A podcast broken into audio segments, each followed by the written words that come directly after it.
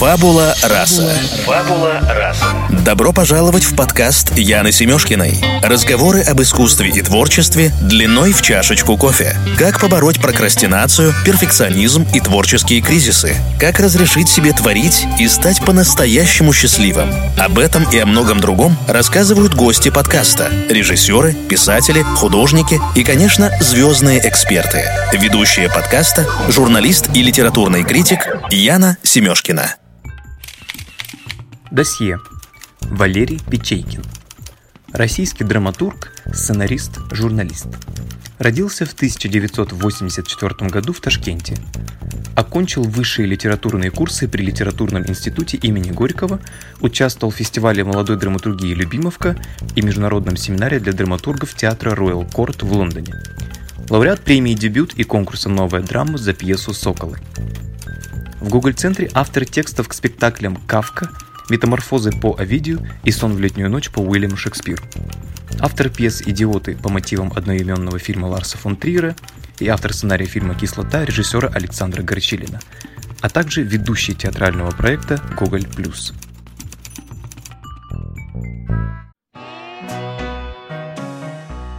Друзья, добрый день. У меня сегодня в гостях Валерий Печейкин. Валерий, добрый день. Здравствуйте. По традиции начинаем с Блица. Это пять быстрых вопросов, на которые вы отвечаете, не задумываясь. О, господи, отвечать не задумываясь, это то, что я люблю. Правда, потом жалею часто, но ладно. В чем ваша суперсила? Я бы хотел, чтобы она была в таланте. Театр или кино? Кино дороже. Три ваших э, главных качества. Ну, талант, наверное. Второе, я надеюсь, трудолюбие. И третье, третье, я очень люблю спать, а во сне, как мне кажется, талант и трудолюбие соединяются и приходят какие-то по-настоящему хорошие идеи. Ваша идея о счастье какова? Моя идея счастья? Да. О, господи, э, хоть один выходной день. Три качества, которые вы не переносите в людях вообще ни под каким предлогом. Так, чтобы совсем, ну, знаете, вот для драматурга это сложно, потому что драматург придумывает в том числе негодяев, и он не может э, в этом смысле что-то не переносить. Ну, наверное, три качества, которые я не переношу в себе, это зависть, а, потому что всегда есть более талантливые люди. Это а, господи, видите, вот э, кроме, кроме Сальери, э, кроме Сальери. Так, хорошо, что еще было у Сальери? Зависть, хорошо, гневливость, наверное. И давайте, ну, лень. Ну вот э, раз вы сказали, что вы драматург, и некоторые отрицательные качества кажутся вам очень привлекательными, вы можете тогда сказать, что вас как драматурга, какие разрушающие качества вас привлекают? Есть среди них какие-то любимые, которые вы выделяете? Люби, любимые отрицательные качества? Мне э, кажется, ну вот первое я назвал, и оно очень творческое, с одной стороны, потому что Сальери, которого я упомянул, это человек, который завидовал чужому таланту, наверное, чужому успеху, хотя успеха у реального Сальери или у выдуманного Сальери было достаточно. Вот. Но зависть – это чувство на самом деле еще и очень народное, потому что если включить телевизор, то ты увидишь, что огромное количество программ построена на этом замечательном чувстве, на том, как показывают людей, которым надо завидовать, или показали людей, которые завидовали и попали из этого в просак, или наоборот, это мотивационные программы о том, как человек завидовал, завидовал и сам стал тем, кому завидуют. Вот, как-то так. В общем, это... весь нерв российского телевидения выстроен на зависти. А один из, да, один из очень важных нервов, вот кроме вожделения, это, наверное, еще и зависть. Угу. Хорошо, то есть э, это зависть, да, вы сказали, это самое привлекательное для вас, как для драматурга? Ну, одно из, да, из, одно из очень привлекательных а, таких а, качеств, ну, во всяком случае, это то, что, правда, мне пришло вдруг в голову. А, смотрите, вы называете себя придворным драматургом в Гоголь-центре. Драматург при театре – это достаточно распространенная история, особенно в Москве. Мы все знаем и Сашу Денисову, и Наталью Зайцеву при ЦИМе. Ну, в конце концов, мы знаем Павла Руднева, да, при МХТ. И уж если вдаваться да, в такие подробности, то и театральный роман Булгакова тоже все читали. Но я хочу сказать, что вы несколько выделяетесь вот из этой компании, потому что а, вы в Гоголь-центре человек, который, во-первых, встречает зрителей, который помогает ему проникнуться спектаклем, на который предстоит э, ему пойти. И вы такой некоторый проводник э, да, между зрителем и между режиссером, и между а, актерским составом. И это достаточно нетипично. И я вот, когда прихожу на спектакль в Гоголь-центр, слушаю ваши лекции, мне кажется, у вас там даже есть э, определенная когорта зрительниц, которые приходят именно на вас, да? Вот расскажите об этом жанре, который вдруг появился в театре Гоголь-центр. Как э, зародилась вообще эта идея? Чья это идея? А, это идея моего коллеги Евгения Казачкова, замечательного драматурга, который предложил ее Гоголь-центру и был первым ведущим этого формата. Потом я его, что называется, сменил на этом посту. И э, очень благодарен ему за эту идею, потому что она оказалась совершенно блестящей, более того, очень нужной, как выяснилось. Потому что очень часто какой-то формат нужен скорее тому, кто им занимается, чем зрителю. Ну, вот там не вдаюсь в подробности. Вот. Но этот оказался очень нужен людям, которые приходят на спектакль и которые хотят о нем узнать чуть больше и чуть раньше, чем все остальные. Это не вся публика но часть публики, правда, в этом нуждается. И я очень рад, что мне удается как-то эту публику настраивать и вводить ее, с одной стороны, в курс дела, с другой стороны, просто в настроение того мира, в который она попадет.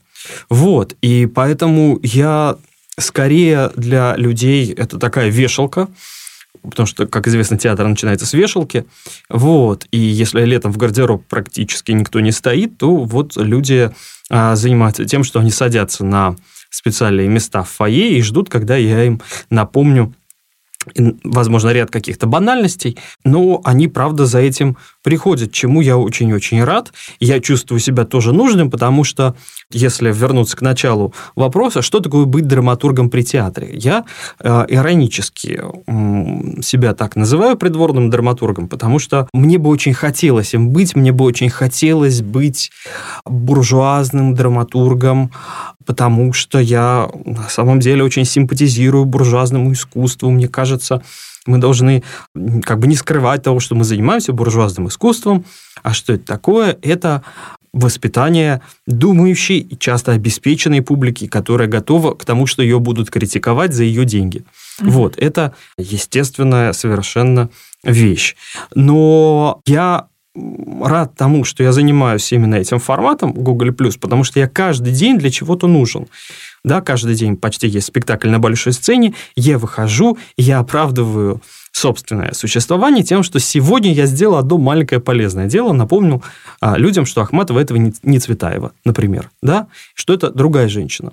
Пьесы пишутся все-таки гораздо дольше, их нужность осознается гораздо позже. Постановки тоже длятся не один день, поэтому быть драматургом – это долго, дорого, ответственно, а быть ведущим формата Google Plus – это быстро здесь и сейчас, и многим нужно. Как вам кажется, почему именно а, в Гоголь-центре есть такой формат? В других театрах все-таки нет похожих форматов, ну, может быть, есть в ЦИМе, но чаще всего это обсуждение после, когда после спектакля зрители выходят, и есть какой-то куратор. А, а ведь это, мне кажется, одна из отличительных вообще черт Google-центра – да, насколько я знаю, в Гоголь-центре, в единственном драматическом театре, возможно, вообще в единственном театре в России, есть такой формат. Я удивлен, почему его нет в других местах, потому что в Германии, например, в Штутгарте, я наблюдал такие лекции перед оперными спектаклями. А я наблюдал такие лекции там перед спектаклями, которые поставлены, ну, скажем, довольно консервативно и не нуждаются, возможно, в интерпретации или в объяснении художественного метода. Однако, все равно зрителям бывает полезно напомнить что-то про текст, про автора. Всегда есть что сказать, даже если это, ну, как бы, извините, колобок, да, даже вот про детские сказки есть что сказать и напомнить. Поэтому я, правда, удивлен, я не знаю, почему этим не занимается кто-то еще. Ну, по ряду, наверное, причин, потому что э, здесь же многое зависит, собственно, от э, желания театра, так и от того, кто будет этим человеком. Потому что заниматься этим очень весело. Но есть одна такая, скажем, сложная деталь. Даже артисты спрашивают, которые играют на сцене, но которые задают вопрос, Валера, а как ты вообще это делаешь? Это же очень странное такое действие. Люди пришли в театр, некоторые вообще не знают, что есть такой формат. Ты берешь микрофон и при общем свете, в бытовой обстановке, начинаешь им что-то говорить. Да, я говорю, правда, это сложно. Почему? Потому что а, я говорю до спектакля, который еще никто не видел. Человек зашел, и у него драматический выбор. Вернее, у меня драматический выбор, потому что я склоняю его выбирать между собой и буфетом. И, как я говорю, я задаю себе каждый раз вопрос, чем я лучше чизкейка. Вот, чем Печейкин лучше чизкейка. Вот, и не всегда нахожу ответ, и стараюсь поэтому готовиться, стараюсь какие-то картинки приносить чтобы, ну, во-первых, я бесплатный, во-вторых, то, что я говорю, переваривать нужно дольше, чем чизкейк. Я надеюсь на это. Я надеюсь, что человек об этом будет думать после спектакля. И вспоминать какие-то фразы, возможные слова внутри самого спектакля, это ему поможет. Поэтому этот формат, которому достаточно сложно привыкнуть, если ты занимаешься им с нуля, да, как я это делал, потому что поначалу мне было довольно странно, если не сказать стрёмно, выходить и микрофон просто ну, что-то начинает говорить, когда тебя никто не представляет и, возможно, никто не ждет.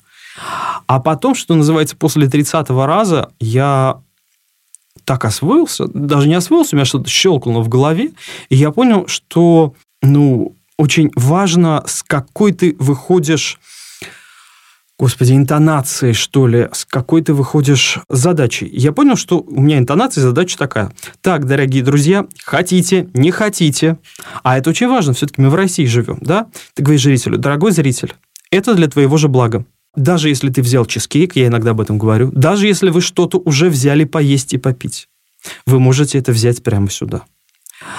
Потому что это правда, тоже такая драматургия момента, если человек взял что-то, он, правда, не знает и стесняется спросить, можно ли ему идти с чизкейком слушать. Правда, вот без шуток говорю. Поэтому важно сказать, да, даже если ты что-то кушаешь, ты можешь подходить Анна Андреевна Ахматова не обидится. Или там Овидий какой-нибудь. Ну, Шекспир точно не обидится. Поэтому вот я понял, что важно зрителям сказать, дорогие зрители, вам это нужно, не бойтесь, подходите, садитесь, будет быстро. Угу. Потом все пойдете, и вам все понравится. Ну, смотрите, вы себя называете буржуазным драматургом, и э, буржуазный драматург при театре в роли ведущего Гоголь плюс э, это некоторая одна инстанция, а буржуазный драматург как таковой вне, э, вне театра это уже нечто другое. Вот в этой второй ипостаси вы оставляете эту приставку буржуазный? Я бы очень хотел им быть, еще раз говорю. Я однажды в театре поговорил с одной иностранкой, кажется, она была не немка, а датчанка, не помню точно, ну, в общем, из Европы, очевидно. А дама, которая спросила меня по-английски, я думал, что я не понимаю ее вопроса, думаю, надо все-таки лучше было в школе заниматься. Она меня спросила, а вы какой драматург? Я говорю ей, в смысле? Она говорит, ну, вы как бы тексты пишете дома и отправляете их в театр, или вы еще на репетиции приходите? И вижу, что она задает вопрос этот как-то аккуратно. А я говорю, в каком... Я, извините, вас не понимаю, вы в каком смысле спрашиваете, что такое дома на репетиции? Я говорю, конечно, пишу дома, а потом прихожу на репетиции. Она говорит, а, я поняла, вы не просто драматург-автор, то есть, как выглядит драматург-автор в немецком, например, смысле? Это человек, который дома написал текст, может быть, без точек и запятых, может быть, задан наперед, как угодно. Он автор, он имеет право. И он отправил его в театр. И э, у театра есть грант или есть грант у драматурга. И дальше проблема режиссера, как разбираться с этим текстом. Проблема коллектива и интерпретаторов. А я драматург, который приходит, объясняет, рассказывает, переделывает, а находится в коммуникации с режиссером, с актерами, с композитором. Более того, мне самому это нравится делать. То есть я не лабораторный драматург. Я человек, который старается находиться как бы в практике самого театрального дела. Вот. Ну, просто потому, что мне это интересно. И э, мне бы хотелось таким драматургом оставаться дальше.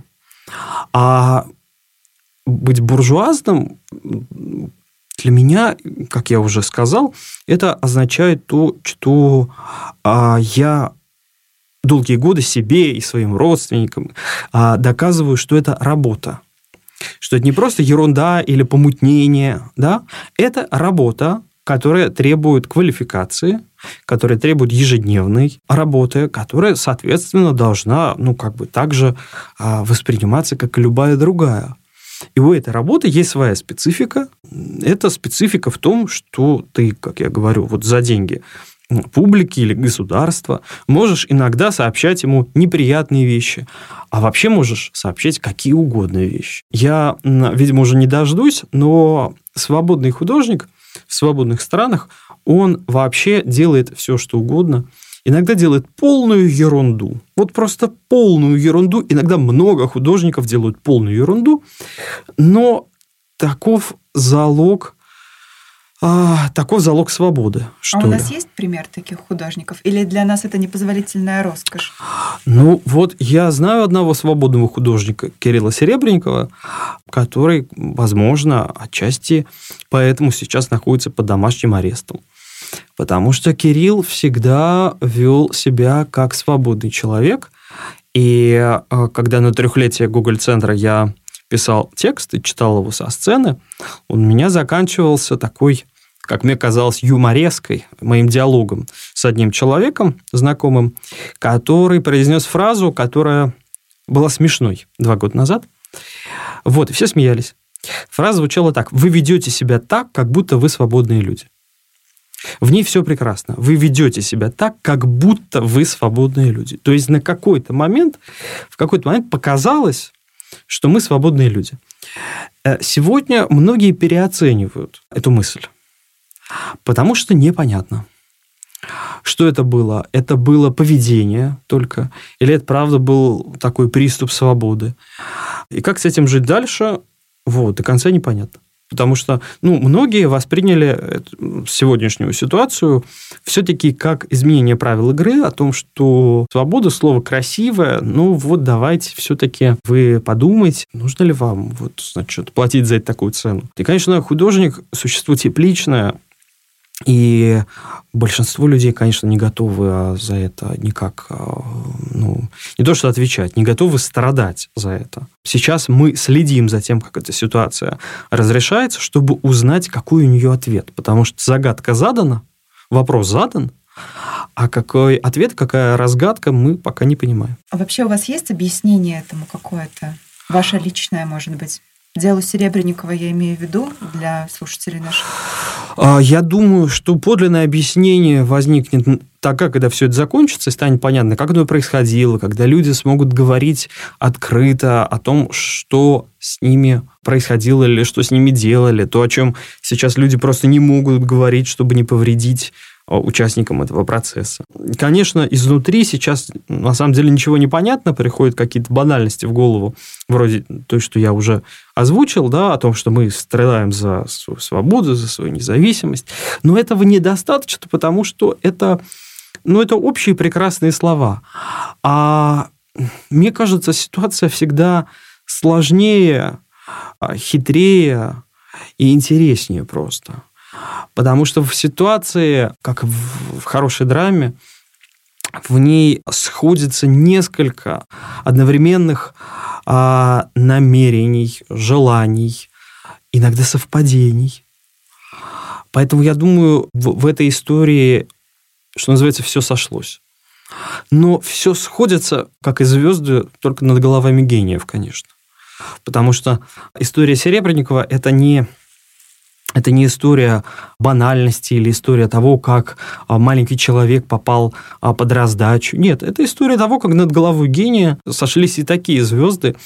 И я думаю, что в каком-то метафизическом плане, все-таки мы, мы же художники, мы имеем право говорить такую ерунду, говорить про метафизику. Вот в метафизическом плане, конечно, это было наверное, тоже неотвратимо. Потому что все сразу поняли, что в стране главный есть режиссер, вообще главный, главный интеллектуал, что ли. Потому что у него вдруг сразу появилась такая биография, которой нет ни у кого. Это Кирилл Серебренников. В этом смысле он тоже, что называется, избран судьбой. А как вы оцениваете поведение театрального сообщества? Не кажется ли оно вам каким-то ну, может быть, разрозненным, потому что вот эти процессы, которые в Мосгорсуде постоянно проходят, там ведь маленькое количество людей, это в основном курс Кирилла Серебренникова, а ближайшие его коллеги, э, некоторые зрители, но нет вокруг этой проблемы сплоченности именно театрального сообщества. Я оцениваю это так же противоречиво, как, и, собственно, ведет себя театральное сообщество, потому что, да, в Мосгорсуд на каждое очередное слушание приходит все меньше людей. Почему? Потому что, а, ну, во-первых, все замучены. И все понимают, что вот находясь в этом процессе, ты просто теряешь время – никакого качества в нем нет. Он поэтому кавкианский. Кавкианский, ты просто, только хотела сказать, да, да. Ты просто приходишь, сидишь, с дорогими тебе людьми делают ужасные вещи, ты ничем не можешь им помочь, ты делаешь посты в Фейсбуке, ты потеряешь на это 6 часов, 6 часов, которые мог бы работать, как и эти люди, которые сидят в суде, твои друзья и коллеги, они бы могли это время работать выпускать спектакли, снимать кино, но вы все вместе сидите и теряете время просто. И это ужасно. Поэтому люди, особенно сейчас, период отпуска, люди наконец разъезжаются в отпуск, они говорят, извините, пожалуйста, простите, мы не можем прийти, мы просто сходим с ума, нам нужно отдохнуть. Да, люди понимают, что весь этот процесс, он совершенно бесплодный, и закончится тогда, когда он закончится. Ты никак на него не можешь повлиять. А вот, это с одной стороны. С другой стороны, знаете, театральное сообщество на самом деле более или менее одинаково эту ситуацию оценивает как ужасную. При том, что люди по-разному относятся к Серебренникову, но люди понимают, что это может произойти и с ними. Потому что они как бы по, по закону там скольки пяти рукопожатий, даже меньше, они Серебренникова знают, и знают людей, которые с ним работают, и понимают, что это, в общем-то, касается всех. Поэтому сообщество относится к этому более или менее монолитно. Другое дело, что сообщество точно не понимает, что оно может сделать. Потому что, с одной стороны, ты можешь ходить в суд и терять там время, и это ни к чему не приводит. С другой стороны, ты можешь не ходить в суд и делать что-то другое. А что? Ну, кто-то письма какие-то пишет, кто-то речи произносит. Ну, кто-то одиночные пикеты устраивает. Одиночные пикеты устраивает. Но все это отработанные технологии, что называется. Отработанные со стороны, скажем так, власти. Власть знает, как купировать каждый из этих приступов. И возникает самый серьезный такой момент со стороны художников, да? Сейчас поясню, что я имею в виду. Я ожидал, что именно с делом Серебренникова будет связана какая-то крупная, заметная художественная акция. Ну, мы помним, несколько лет назад там разные э, арт-группы э, делали разные вещи, там не называя имен, но все, все понимают, о чем я говорю. Улица или не улица, но были пространством, где мог возникнуть акционизм да? да? Вот даже не называя этих художников, все понимают, что я говорю. А искусство могло возникнуть на улице или даже на мосту, который поднимается. Понимаете? Я думал, что последняя такая вспышка будет связана с делом Кирилла Серебренникова, но ее не возникло, потому что а, художники, как мне кажется, пытаюсь постичь их логику, они вдруг обнаружили, что все приемы отработаны с двух сторон. Со стороны власти понятно, как с тобой будет работать власть. И со стороны, собственно, художников. А что они могут предложить? Что они могут такого сделать? кроме того, ну, как бы это же частное дело, да, Кирилл Серебренников. Художник хочет высказываться о каких-то а, космических, что ли, вещах. И вот а, я пытаюсь постичь эту логику и вижу, что какой-то крупной художественной акции даже в стенах театра какого-нибудь не возникло. Это меня на самом деле расстраивает больше всего. Почему? Потому что я ждал какого-то неконвенционального высказывания с чьей-то стороны. А со стороны Google центра я как раз не ждал, потому что Google центр все время находился в ситуации атаки, угу. и поэтому Google центр находился и находится вот в такой позиции: мы будем делать свою работу, но мы не дадим вам повода нас еще за что-нибудь обыскивать угу. или нас еще в чем-нибудь обвинить, в давлении на следствие, в провокации и в чем-нибудь, в чем-нибудь еще. Поэтому даже когда у нас впервые 23 мая прошли обыски, и так получилось, что я был первым человеком в театре, кто вот значит, делал публичное выступление Google+, и я подошел к микрофону и сказал, я не знаю, что вам говорить о событиях, которые сегодня произошли. Я не буду о них говорить, я буду говорить вам о Николае Васильевиче Гоголе. Хорошо?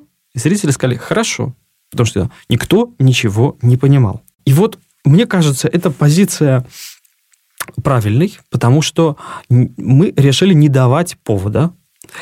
А, но я очень наивно и так, ну, может быть, несправедливо перекладывал эту ответственность на кого угодно из театрального мира. На каких-то молодых совсем людей, которые еще не знают, что можно, что нельзя, которые готовы совершать ошибки.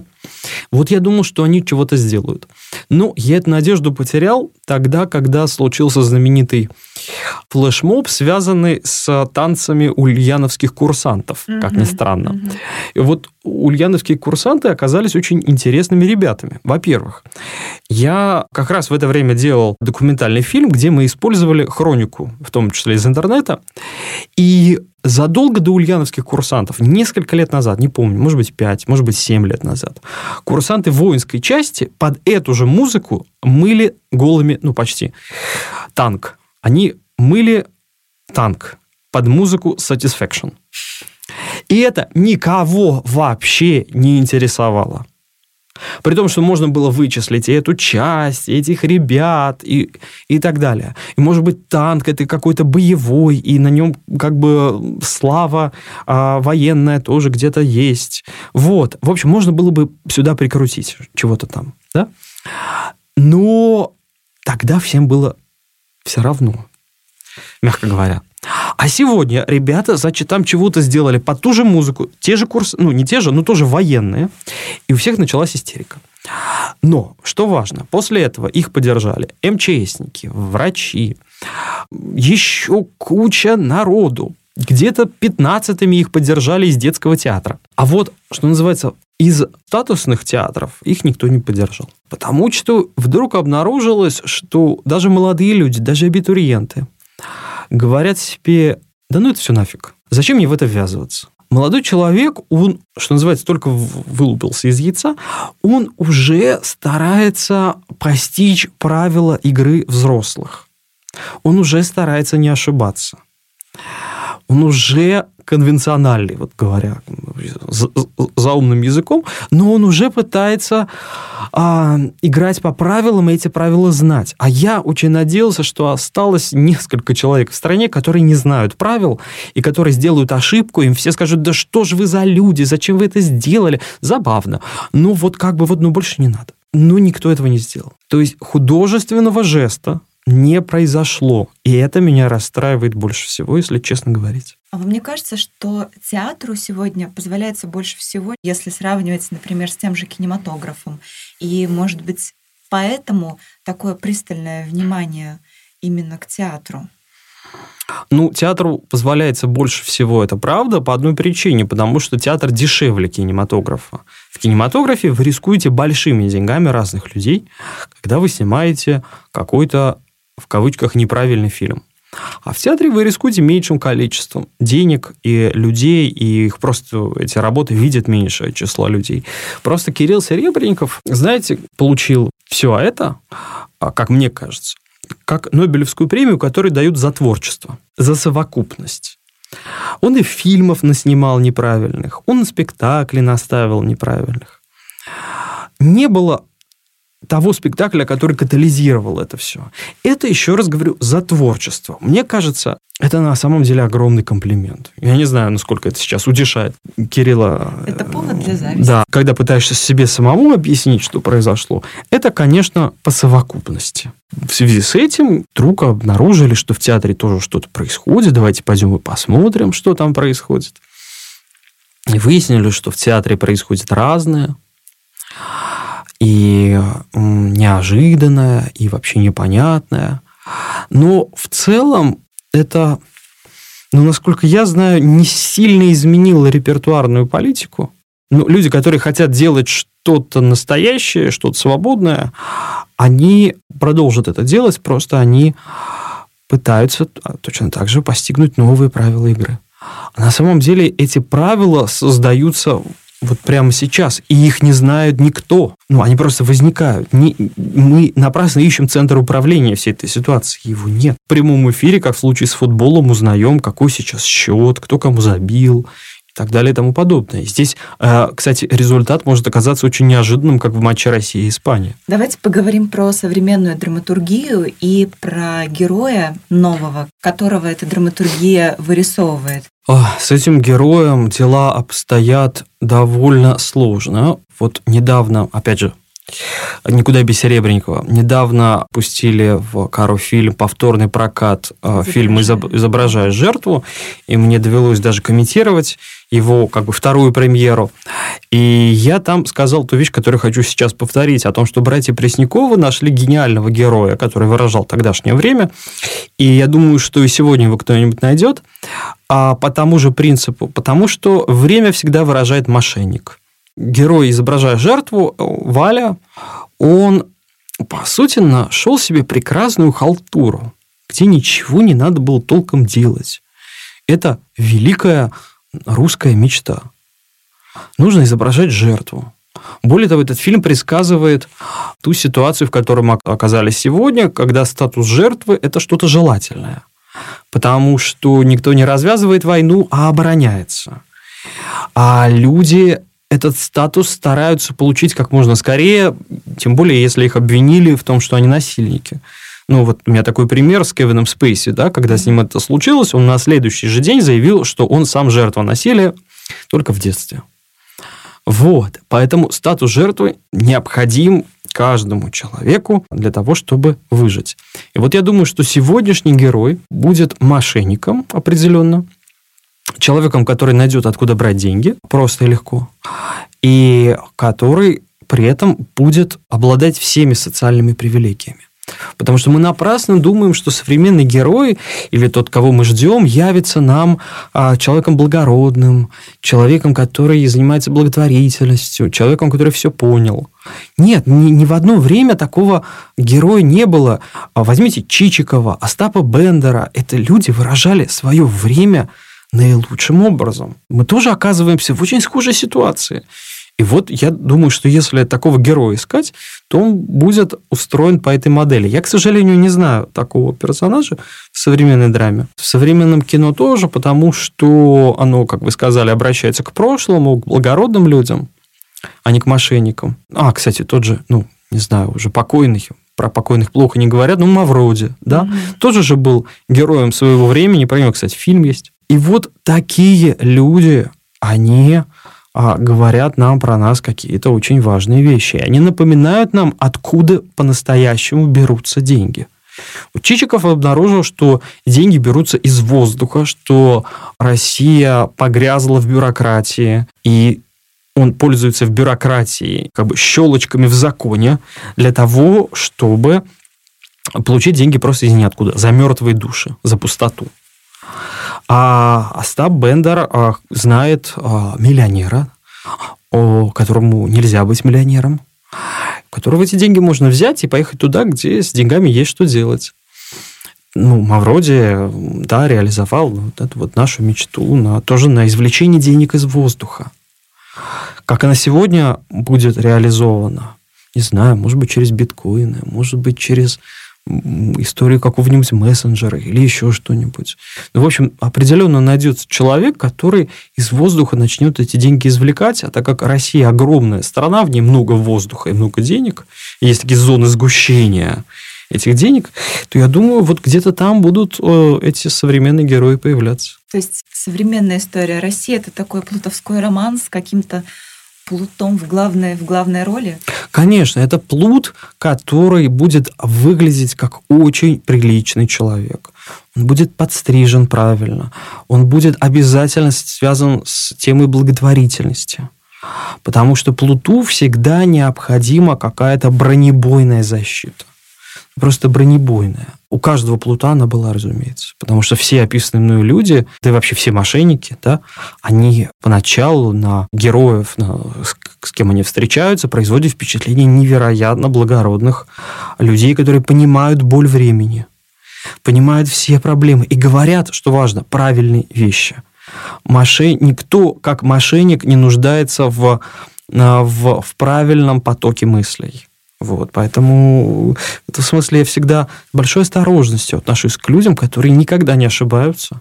И просто ночью разбуди, и они как бы вот всю вот как бы вот повестку дня тебе правильно изложат. Откуда этот шлейф карнавальности? Почему в России актуален карнавал? Потому что у нас его давно не было. Последний карнавал, а, который происходит прямо сейчас, это чемпионат по футболу мы вдруг обнаружили, вспомнили, что улица может быть местом для радости и местом для выражения себя через одежду или через лицо, поведение, что улица не принадлежит полицейскому, что можно мешать проходу граждан.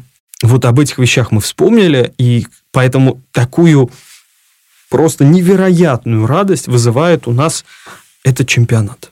Потому что до 15 июля мы можем на улицах, оказывается, творить ну, какие-то а, милые шабаши.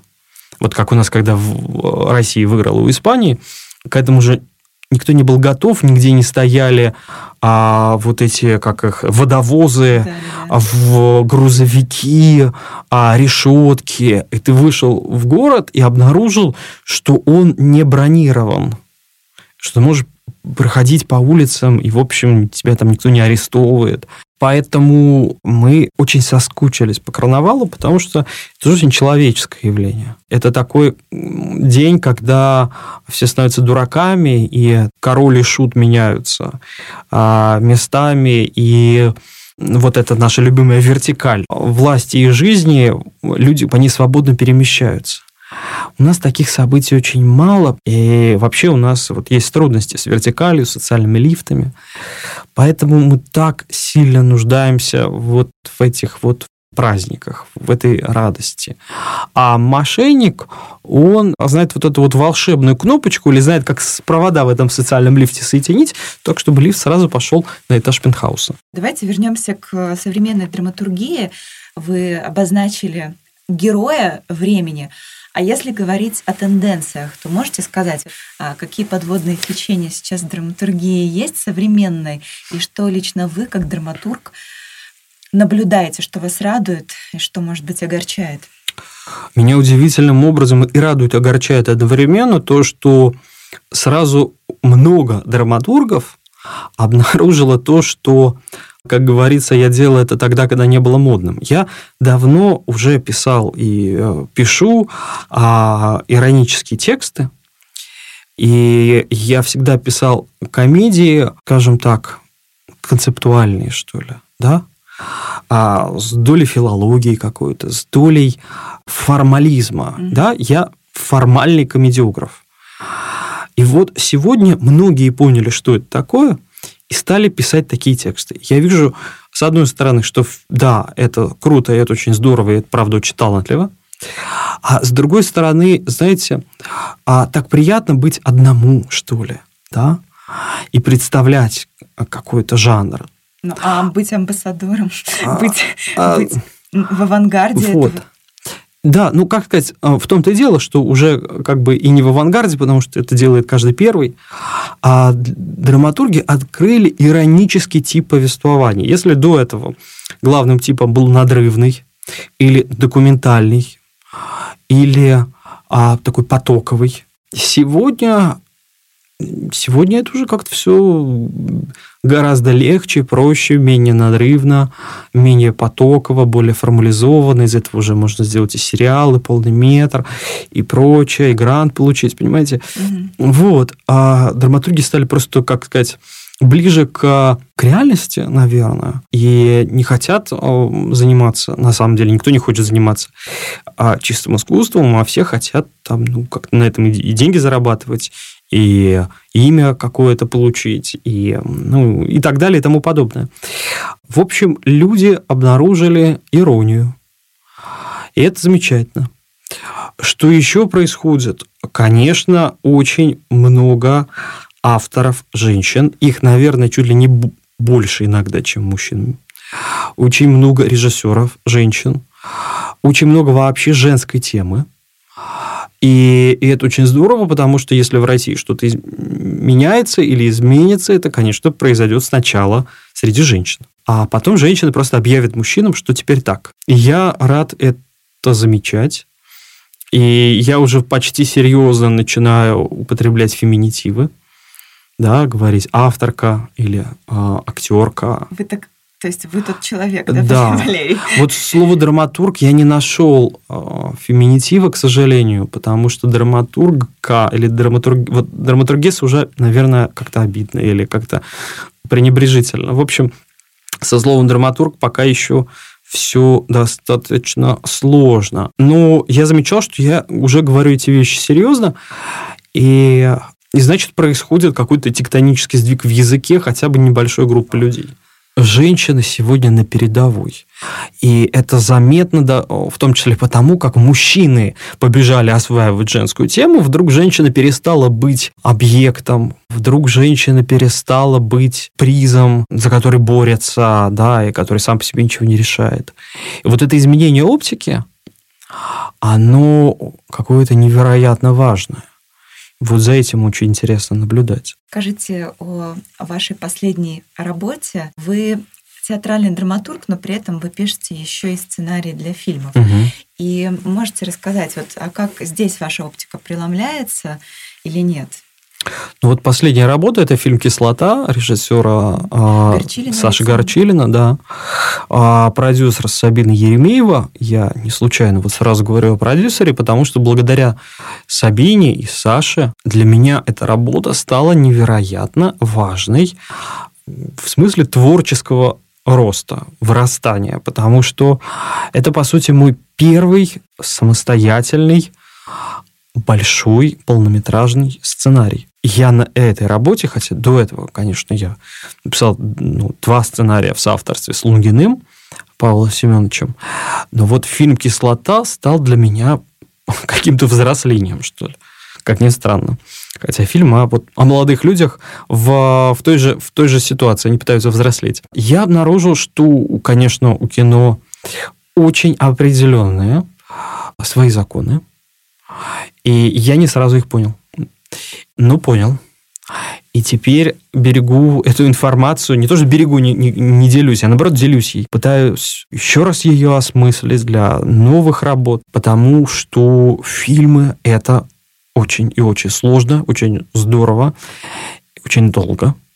И, конечно, режиссеру Александру Горчилину, я хочу сказать, надо поставить памятник, потому что он, будучи молодым человеком, младше меня, ему сейчас, по-моему, 27, он сделал, конечно, вещь, которую я бы в 27 лет сделать не смог. Потому что это воля, это талант, а, но еще раз воля. И внимание к другим людям, потому что режиссер общается и с актерами, и с тем же драматургом, и с оператором. Это, это все гениальные люди, да? Это общение с другими гениями, вот, которым нужно себя как-то выражать. И что у нас получится, или уже даже получилось, можно будет узнать, по-моему, с 4 октября.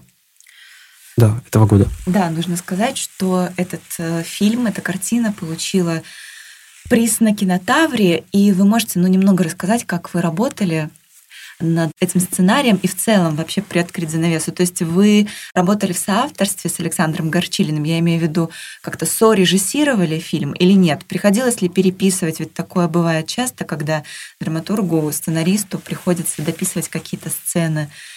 В целом очень, конечно, интересно понять, как это все происходило. Ну, скажем так, черновик сценария был написан, по-моему, за пять дней.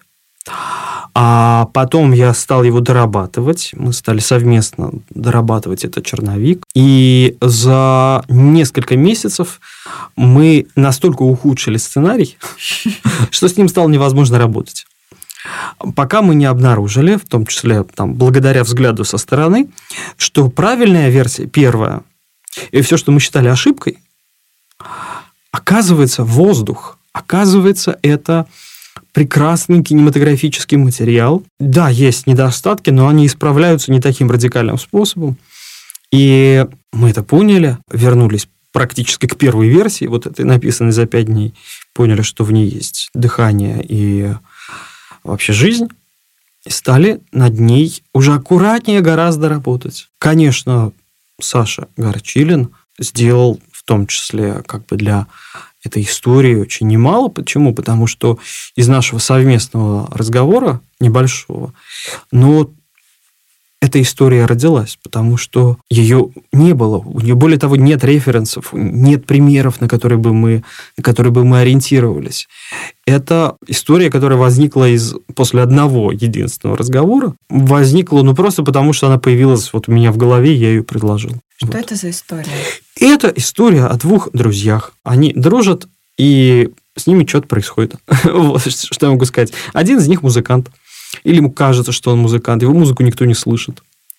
Потому что он все время сидит в наушниках. И вообще этот образ человека в наушниках, который слышит сам свою музыку, но который не слушает никто, мне кажется, это во многом образ поколению. Уж если навязывать себя поколению, то вот поколение, оно такое, оно слышит одну ему неведомую музыку, которую не слышит никто вокруг, причем у всех музыка разная. И мне кажется, в этом что-то есть. Ну, как вы понимаете, для сюжета этого мало, чтобы сидеть в наушниках. В общем, там начинается все довольно печально. Был такой э, случай, очень грустный, как раз когда мы начинали работать над этим сценарием. В общем, один наш знакомый э, человек, он э, покончил с собой. И это как-то очень сильно всех задело. И мы стали об этом думать. При том, что мы ничего об этом не знали по-настоящему. Но, как часто бывает с творческими людьми, это детонирует какие-то мыслительные процессы в голове. И вот так с нами произошло. Вот, со мной. Да, Валерий, спасибо вам большое за разговор. Я напоминаю, что спонсор нашего подкаста Book24 и по промокоду Фабула Раса вы можете э, купить книги с 40% скидкой. Всего доброго, услышимся с вами через две недели. Спасибо. Спасибо.